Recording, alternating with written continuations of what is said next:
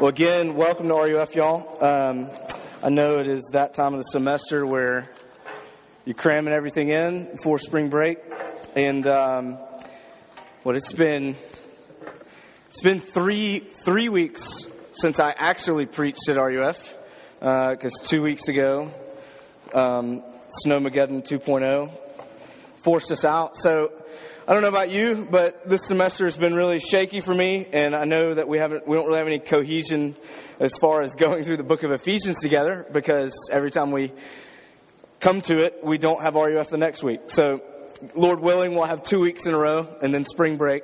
Uh, but I'm promising you, after spring break, we're pedaling to the metal, and we're gonna we're gonna kill it. I promise. Um, it's gonna be awesome. But I'm actually I'm staying on. Last time we missed RUF because of ice. I skipped the passage I was going to preach. But tonight, this is such a big one. Uh, we're going to stay on it. It's the latter half of Ephesians 2, uh, starting in verse 11. Um, we've been going. The title of our series this semester is "The Walking Dead." Uh, we saw that three weeks ago. That Paul said that uh, before Christ, apart from Christ, we were dead in the trespasses and sins in which we once walked. We were the walking dead without Christ. Um, and Paul has been going on and on, and he does, as he does through the first three chapters of this book, talking about the magnificence, um, the cosmic scale at which Christ has come to restore that which was lost. Um, and last time we, he talked about it in terms of our individual spiritual condition that we were dead, but in Christ we are made alive. Tonight he talks about something more, uh, having more to do, or less to do with us as individuals, more to do with us as a people, as the people of God. Um, that's, that's kind of the angle that he's going to come at from tonight. So if you would, uh, we're going to look at this passage and hear about something that comes out of a Miley Cyrus song, as the title goes. Um, it'll tie in. Last time I put a Miley Cyrus quote in the bulletin, uh, I didn't mention it, and people were really upset because I just left it in the bulletin. I'll mention it tonight, maybe. Um, we'll see. So if you would read with me this passage, um, starting in verse 11. Therefore, remember at one time, you Gentiles in the flesh, called the uncircumcision by what is called the circumcision, which is made in the flesh by the hands, remember that you were at that time separated from Christ, alienated from the commonwealth of Israel, and strangers to the covenant of promise, having no hope and without God in the world. But now in Christ Jesus, you who once were far off have been brought near by the blood of Christ. For he himself is our peace, who has made us both one and has broken down in his flesh the dividing wall of hostility by abolishing the law of commandments and ordinances that he might create in himself one new man in place of the two, so making peace and might reconcile us both to God in one body through the cross, thereby killing the hostility. And he came and he preached peace to you who were far off and peace to those who were near. For though, uh, for through him, we both have access in one spirit to the Father. So then you are no longer strangers and aliens, but you are fellow citizens with the saints and members of the household of God, built on the foundation of the apostles and prophets, Christ Jesus himself being the cornerstone, in whom the whole structure, being joined together, grows into a holy temple in the Lord. In him, you also are being built together into a dwelling place for God by the Spirit. This is God's word. The grass withers, the flowers fade, but the word of our Lord stands forever. So, one of the uh, enduring images of the Cold War, which none of us, at least maybe you know more about it than I do, but um, it, it, was in my lifetime, but I was a young one, and so I didn't really know what was going on. The end of the Cold War, at least.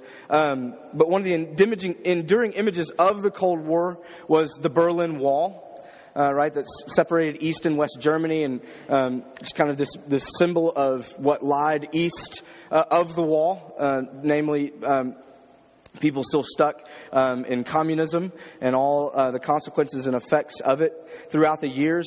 But one of the enduring images of the, the finality of the end of the Cold War was that same wall being torn apart.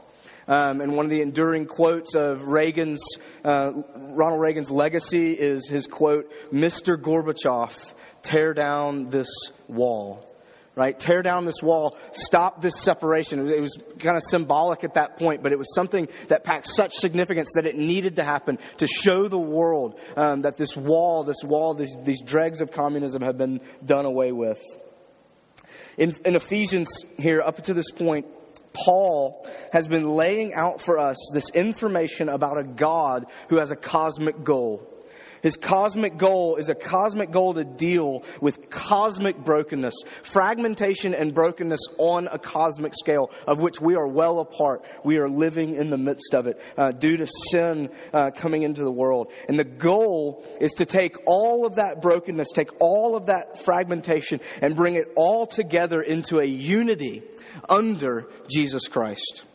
That's what Paul is going on and on about up until this point. In the beginning of chapter 2, we saw that that fragmentation um, affected our individual lost condition, that we were dead apart from Christ. We could do nothing of God. We could not do good. We could not turn to God. We were dead in our trespasses and sins, but in Christ, God has made us alive. And he goes on to say there in verse 8, For by grace you have been saved through faith. This is not your doing, it is the gift of God.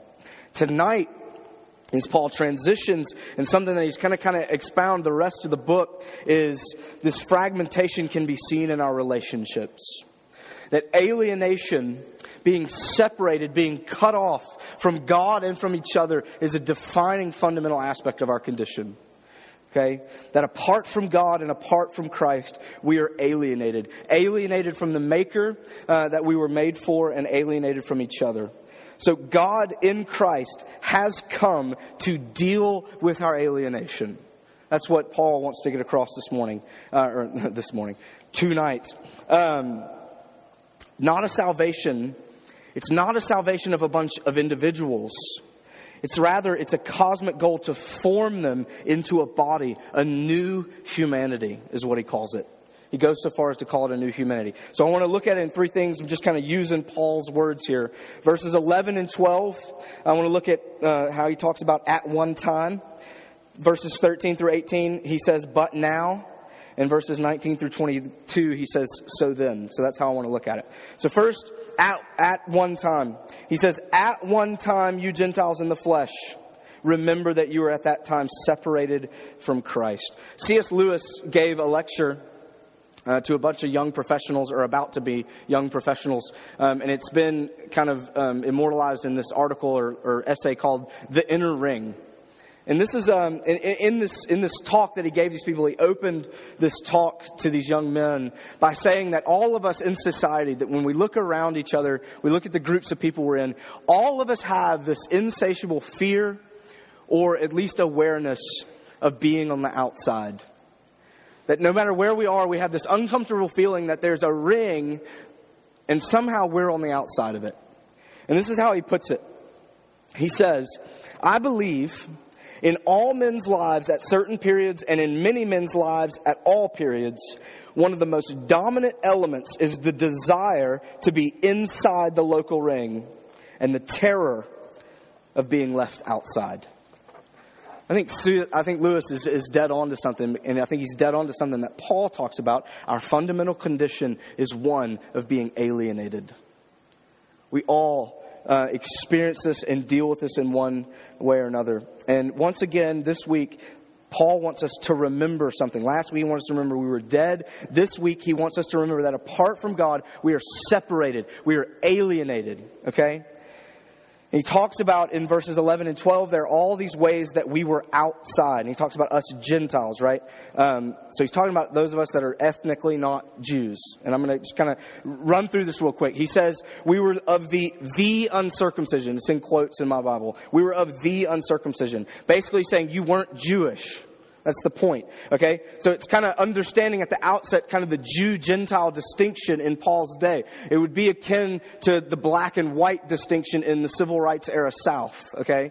You're talking about a deep rift. You're talking about hurt feelings. You're, thought, you're talking about back and forth um, contempt.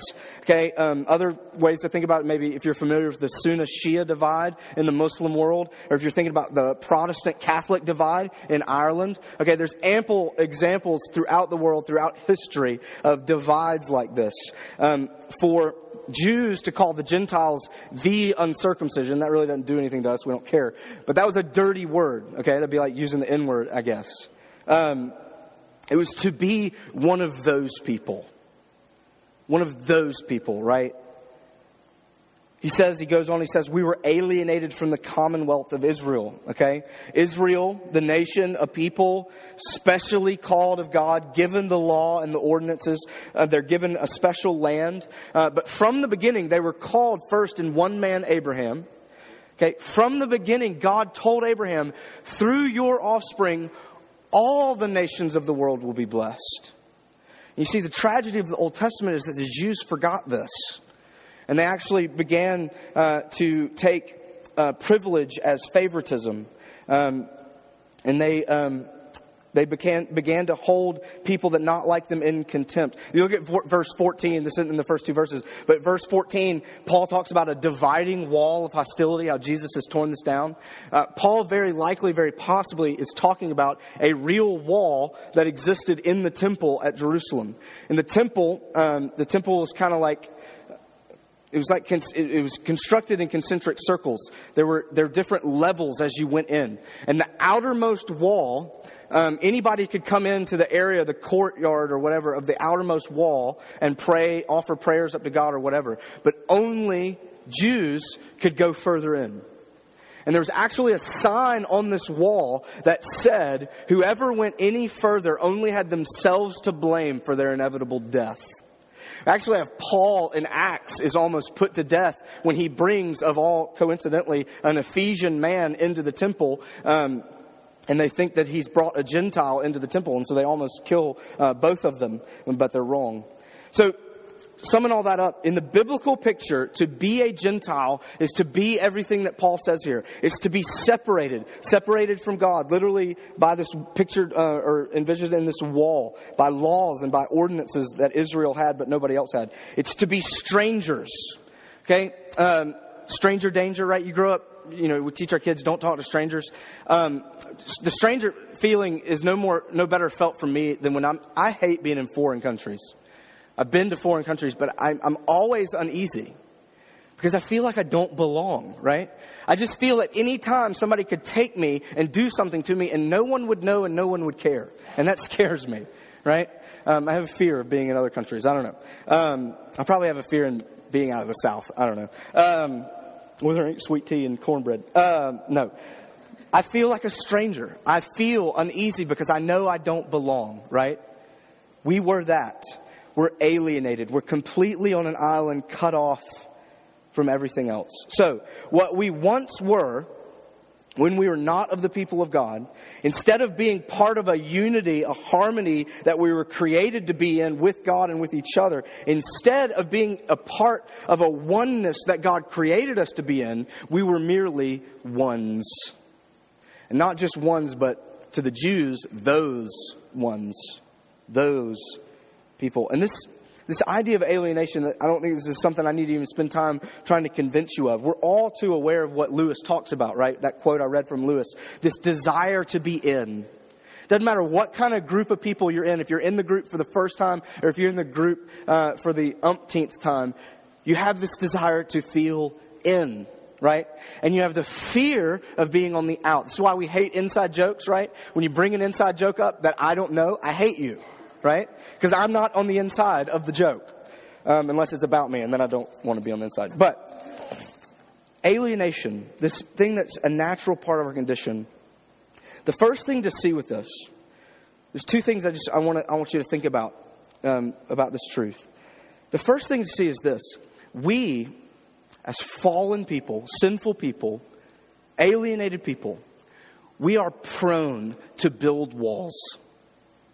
Meaning we are prone, we are, it's our natural condition to raise walls, to raise barriers with other people, to force people out, to make people feel on the outside, to protect ourselves in some way so that we can be in. The human history is built on the building of walls, whether it be by race, by color, by caste, by tribe, by class, you name it, history is littered with humanity building walls. Our relationships, whenever there is a plurality of persons, you can guarantee that there are walls in that room. It's what we do to each other. We weren't made to do that to each other, but that's what we do to each other. Recently, um, I was made aware of the phenomenon uh, yik yak, right? Uh, I don't know how many, many of y'all know this phenomenon. Yes, I do stalk you on social media. No. Um, but so I, I, checked it out. You know, it's this anonymous Twitter, right? It's a Twitter that you can see what people around you are posting, um, and people are posting anonymously. I'm always scared to death of anonymous things. So I always feel like my name is going to come up in bright lights somewhere else that I don't know about. Uh, so I stay away. But you know, as awful as the things that happen to be said there, if you think about it, is anything new happening on that app that's not been done before? It's really just the same old stuff with a new medium, is it not? It's just a digital bathroom wall, um, which I once heard somebody call Twitter the same thing, which I agree with. Um, is anything different happening on something like Yik Yak than what happens at the lunch table with you and your friends when so and so is not there? What are the things coming out of your mouth, your heart, about other people? Chances are at least once a week, if not once a day, it's a wall. We're building walls. We're keeping people out, and we are take pride in doing it. But the second thing we need to see is this: outside of Christ, the Bible says, outside of Christ, outside of fellowship with God, the Bible says that we are fundamentally lonely persons. Think about this. We are outside of Christ, outside the body. We are fundamentally lonely persons. This doesn't mean you don't have friends. This doesn't mean you won't have friends. Um, you know, there's that country song. There's a couple of different guys that have a version of this line in their country song uh, as I Googled it today. But I knew I had heard it somewhere. Y'all ever heard that country song, you know, here's to the nights we won't remember and the friends we won't forget? Um, yeah, you, sure, you can have fun with that as much as you want, and you can surround yourself with whatever you want to surround yourself. But as uh, as Les Newsom said when he was talking about this, he said the reality of all of our lives apart from Christ is that the base note of our hearts is one of complete loneliness. We all fear being alone, right? That movie Castaway. Y'all remember this movie? Tom Hanks. Um, you remember once once he on the island once he once he realizes like he's going to be in it for the long haul um, something kind of comes, eh, the loneliness starts to get to him, right? And one day, in frustration with a bleeding hand, he picks up the volleyball and throws it. But then he sees what he what basically is a face, and he comforts himself for like four years with a volleyball with a blood handprint face on it. And like the saddest part of the freaking movie is when the ball floats away in the water, right? It's like the saddest part of the movie. is like, Wilson! It's a volleyball. And it breaks your heart. And there he is in his hotel room, right? Um, his hotel room and he's sleeping on the floor, can't even sleep in a bed. And what's up on the mantle? But a brand new Wilson, right? The base note of our heart is that of complete loneliness. For some of you freshmen, this has been all too stark of a reality, right? You come to college and there's so many people, and you can surround yourself with so many people, but you know at times this year you've never felt more lonely. Even though there's, what, 800 more of you going through the exact same things? Upperclassmen, some of you, this feeling has never gone away. Why is it that we get stuck on things like, why does nobody like me? Why do I get stuck on things like, I just don't have any real friends? Why do we get hung up on those things? Why are those the things that shackle us, shackle our worry and our fears and our insecurity? Could it be it's because what you're dealing with is the ultimate alienation that Paul is talking about here? And it's actually that ultimate alienation from your Maker and who He made you to be. It's that alienation which is waging war on your soul. Miley, beloved Miley, all I wanted was to break your walls, and all you did was re me. So I had to do that for effect. Why is it that there's so much truth in that song and she had to ruin it with her video? But that's, that's another sermon. Um, um, why is it that we throw ourselves at relationships? And it doesn't just have to be romantic ones. Why do we throw ourselves at relationships like that? This desperate hope that there is someone, anyone that I can have a relationship with where there will be no walls. We all want that. We do, and so we cast ourselves hopelessly on them, usually being burned as we're betrayed or disappointed in what those people bring to the table. The flip side of it is this, though, just to wrap this part up. There are people around you every day that are dying on the inside from loneliness and alienation. It could be people you eat lunch with every day. And the question is, is what are you going to do about it? What answer would you give? Where would you lead them? How would you comfort them? What are we going to do about it? Because we are prone to building walls, we're prone to alienating other people, and we're prone to alienating ourselves. What are we going to do? Well, there's good news. Go to number two there, verses 13 through 18. Paul gives us a but now. Uh, in the first part of chapter 2, he said, um, but God. And now he gets a repeat. He says, but now. Okay? He's saying this fragmentation, this brokenness, this deep seated loneliness and alienation, in Christ, it is no longer the case. In Christ, it's no longer the case. How? How can that be or why? It has everything to do with Jesus and the cross. That's it. It has everything to do with Jesus and the cross. But now, in Christ Jesus, you who once were far off have been brought near by the blood of Christ. Okay? So Paul is not talking about a universal reconciliation. You've got to get that. Paul is not talking about the fact that we can all just hold hands and, and feel like everything's okay. That's not what he's saying. He's saying, though, in Jesus and by his blood, very specifically, this alienation has been dealt with. Those who are far off have been brought near, and they are brought near by a personal, vital union with Jesus Christ and what he did. Okay? Two things again here on this one. First, Jesus did something on the cross. Verse 14, he says that destroyed the walls of hostility. Verse 16, it says he killed the hostility. Okay? The gospel, the good news, what Jesus did that is the wrecking ball to the walls of our alienation. Thank you, Miley.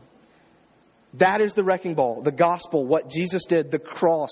That is the wrecking ball to the walls of our alienation. The walls either we put up or the ones that are put up on us. What did Jesus do on the cross? Verse 15, it says he creates one new man, one new humanity. So what he's done has actually brought us together. Us as people in Christ, we've been brought together. We're no longer isolated individuals. We're together. There's a oneness between you and me if both of us are in Jesus. Verse 16, he says he also reconciles us to God. We have peace with God when we deserved his wrath. Jesus has killed the hostility. But here's the thing He's given us peace with each other, He's given all of us peace with God. But how did he do that? Because if I remember correctly, Jesus was the only one that died. Here it is Jesus on the cross became the hostility. Jesus on the cross, not only did he become it, he was made the hostility. And God killed him for it. Now, check what I'm saying. I'm not saying that he became hostile. He became the hostility, much like um, Paul says in 2 Corinthians 5.21. God, He made Him, Jesus, to be sin who knew no sin, that we might become the righteousness of God. Jesus didn't become sinful, He became sin, and God treated Him like it, and He killed Him for it. So here it is. God treated Jesus on the cross, legally speaking, as if he had done all the things that you and I have been doing to each other for centuries. That's it. And he killed him for it. So God in Christ literally slew hostility. He slayed it. That's not a word. Slew, slay, whatever. Past tense, present tense. Second thing is this, though. Look at verse uh, 15. Paul says this weird thing. He abolished the laws of commandments and ordinances. Now that's weird because if you remember Jesus on the Sermon on the Mount, Jesus on the Sermon on the Mount said, I don't come to abolish the law, but to fulfill it. So who's right, who's wrong? Um, well, Jesus on the Sermon on the Mount is clearly talking about what we call the moral law. He's talking about what uh, the law is how it directs us to live. This is the law that was written on our hearts when we were created, but the law that we rejected in the fall. Okay? Paul is primarily concerned with what we call the ceremonial law. Those, that boring list of stuff that we read in the Old Testament that literally aided in separating Israel from the rest of the world. It was these sets of laws and ordinances that Israel were to follow. You know, the weird ones that people always bring up to us, like not wearing mixed fabric, right? Those weird ones that we don't understand. These things that clearly separated Israel from the rest of the world. And he does, and he doesn't just say the law. He says the law of commandments and ordinances. He's talking about like rules and regulations, the material sacrifices, the circumcision, um, dietary regulations, all this stuff. Paul is concerned. He's thinking about how the law separates. Jesus has abolished the way that the law separates. The law separates in two ways. Okay, how did Jesus do this? This is how Jesus did it. Jesus did anything and everything the law requires because we could not. Jesus did anything and everything the law requires because we could not. So it reconciles us to each other in that Jesus fulfills all those types and shadows, right? He fulfills the way that Israel worshiped, the fact that they had to have a temple, the fact that they had to kill animals every single time they went to worship, they had to kill an animal, right? And the New Testament, the author of Hebrews says that clearly was supposed to show them it was incomplete. It was clearly supposed to tell them that there was something more to come. Hebrews 10:4, the author says it was impossible for the blood of bulls and goats to take away sins. Right? There was something more that would come. Jesus also that he fulfills the moral law, not abolishing it as the way of life. The, the moral law is still our way of life, right? But he abolishes it as a way of salvation because we could never attain it through it. We could never attain salvation through the keeping of law. So that's the way that the that Jesus abolishes the law in fulfilling it. He takes away the law's condemnation. Until Jesus, all the law could do was condemn us because we're told that if you mess up on one dot of the law, you are completely sinful. That's all of us. So Jesus comes and fulfills all of it to the last dot so that it can no longer condemn us. It's no coincidence that when Jesus dies, we're told in all of the Gospels that the veil in the temple was torn in two, meaning there was no more separation from God. There was nothing that could keep you from God now through Jesus. What is the primary work of Jesus in my life? It's this to bring down walls and to kill hostility. The primary work of Jesus in my life is to bring down walls and to kill hostility. Verse 17, he says, He came and He preached peace to you who were far off and peace to those who were near. All of us, because we all needed it. That's what Paul is saying. The first thing he says when he says, blows you away. The first thing he says to his disciples when he appears to them in the room after the resurrection, the first words out of his mouth Peace be with you. There's no more hostility. I've done what I came to do. You know Jesus has come into your life when you know that you have peace with God. And because you know you have peace with God, you actually take joy in seeking peace with other people even when you know how much they've hurt you, even when you know how much they've betrayed you, even when you know how unfair they're being. You know that you're right with God, and you know that you can seek peace with them, and that it's a reality. Rosaria Champagne Butterfield, I've mentioned her before. Um, she wrote a book called uh, The Secret Thoughts of an Unlikely Convert. She was an unlikely convert because she was a self avowed liberal feminist lesbian professor uh, at Syracuse, and she became a Christian. Um, in her book, it's amazing. She talks about her conversion experience. But one raw thing she says that she became a part of this church, very conservative Orthodox church. She began dating this guy uh, that had a troubled history, uh, but was pursuing ministry. And they kind of clicked immediately because they both had really rough pasts uh, and actually got engaged. And some weeks before they were to get married, I mean, this is a woman that used to be a lesbian that's about to get married to a man. She's put her whole eggs in all this, all these baskets, right? The church was saying, "No, you got to do this. You got to do this." The guy broke it off. Um, and he was pretty much never to be seen. He was never the same again, and he ended up uh, leaving the faith altogether. Uh, she was torn apart by that. She was torn apart because she had found a man that had found Jesus too, so she thought. Um, she was torn apart that this church that had taken care of her and witnessed to her and loved her despite her struggles had encouraged her to be in a relationship with a man that was unhealthy, actually, looking back on it, for her to be in a relationship with. And as she was dealing with that in the year after, how, you know, I thought I was a Christian. I thought these were the people of God. What was I supposed to do? She came to this conclusion. I think it's, so, it's simple, but it's beautiful. She said this I came to the realization that people will betray you, but Jesus never will. She said, At that moment, I began to love that man once again. People will betray you, but Jesus never will. The whole point is there's no hostility between you and God in Christ, and because of that, everything in your life is going to be made whole. Quickly, the last one here.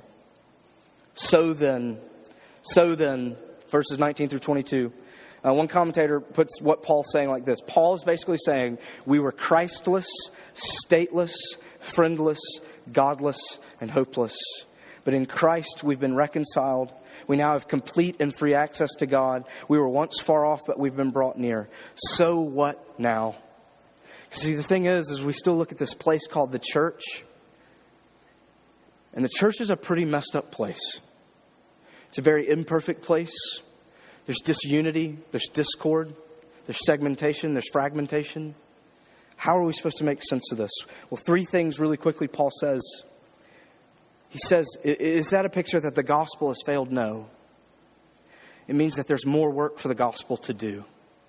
And this is how he says it. He says, one, we are now fellow citizens. Fellow citizens of what? Well, it's something he said earlier. We're fellow citizens of a new humanity. The old humanity was dead in trespasses and sins in Adam, right? Our father. But our new humanity is alive and righteous in Christ because Christ, the second Adam, came and did what the first Adam failed to do. And you think about being a citizen, right? The, the language here back then for Ephesus.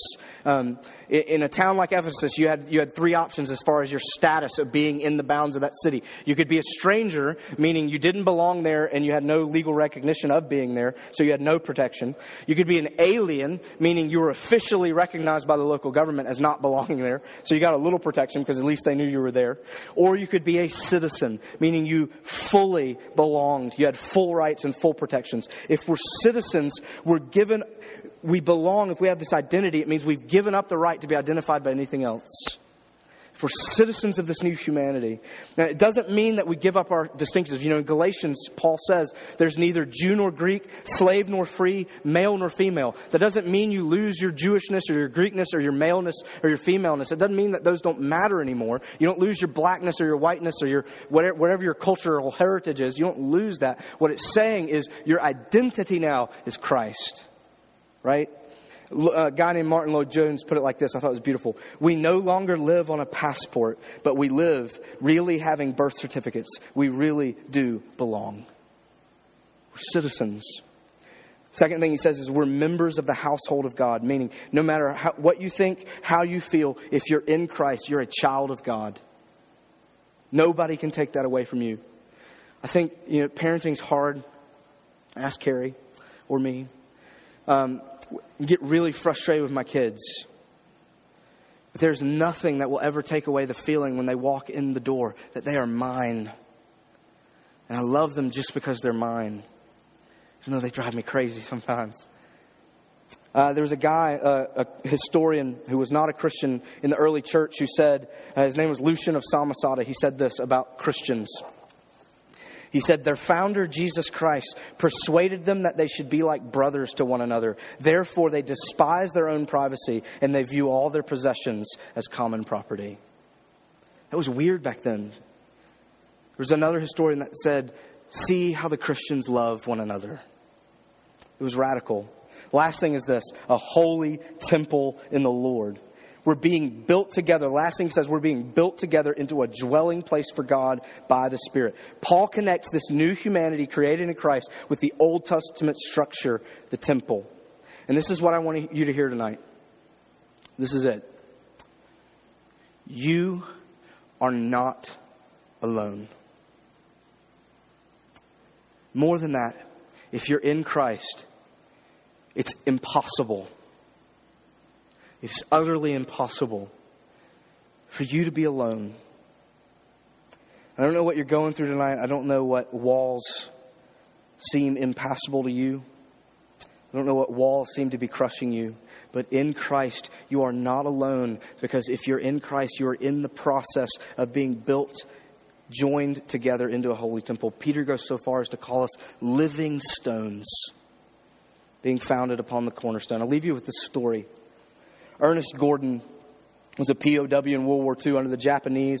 Um, he in the Pacific. Um, he had to work with other POWs a railroad called the Death Railroad. The conditions were so bad that one to two thousand people died for every two miles of the highway that was built. One to two thousand for every five miles. Um, in, the, in the book called Miracle on the River Kwai, this is an excerpt about the conditions. Y'all got to listen to this. Death was everywhere. And as conditions worsened, our lives became poisoned by selfishness, hate, and fear. Formerly, we had huddled together because of our fears, believing there was safety in numbers. We had still shown some consideration for one another. Now that was gone. Existence had become so miserable that nothing mattered except to survive. We lived by the rule of the jungle, the evolutionary law of survival of the fittest.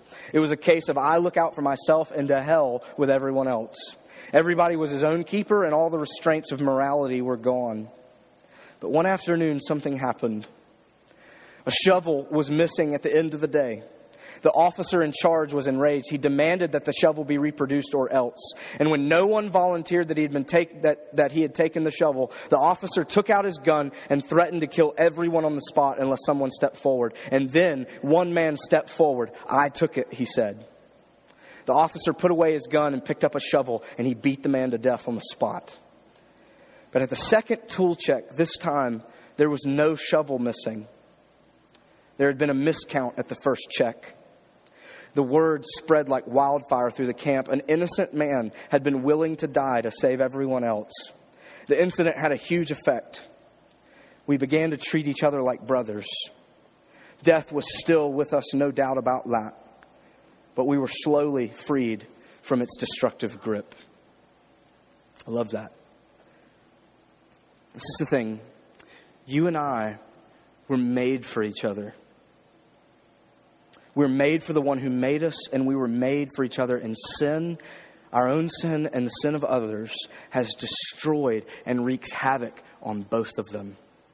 Every day we have things coming at us from all sides that seek to separate us from God and to separate us from each other. And often those things come from our own hearts. But the point Paul makes is Jesus has come to make whole what was broken. What's amazing is at the time Jesus, uh, Paul wrote this, uh, there was a huge temple in Ephesus, the temple of Diana. It was one of the seven wonders of the ancient world. Also, at the time that he wrote this, the temple, the Jewish temple, was still standing in Jerusalem, meaning that wall that he was talking about was still standing in Jerusalem. But the glaring point about both of those buildings is that they were both empty of the living God.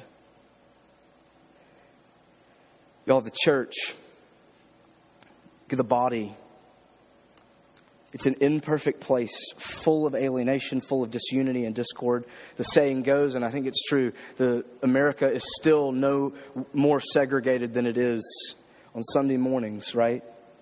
It's because it's full of imperfect people, but you got to hear the beauty of what God says or what Paul says here that Jesus has done. Jesus has said, I am going to manifest myself most tangibly in the midst of my people.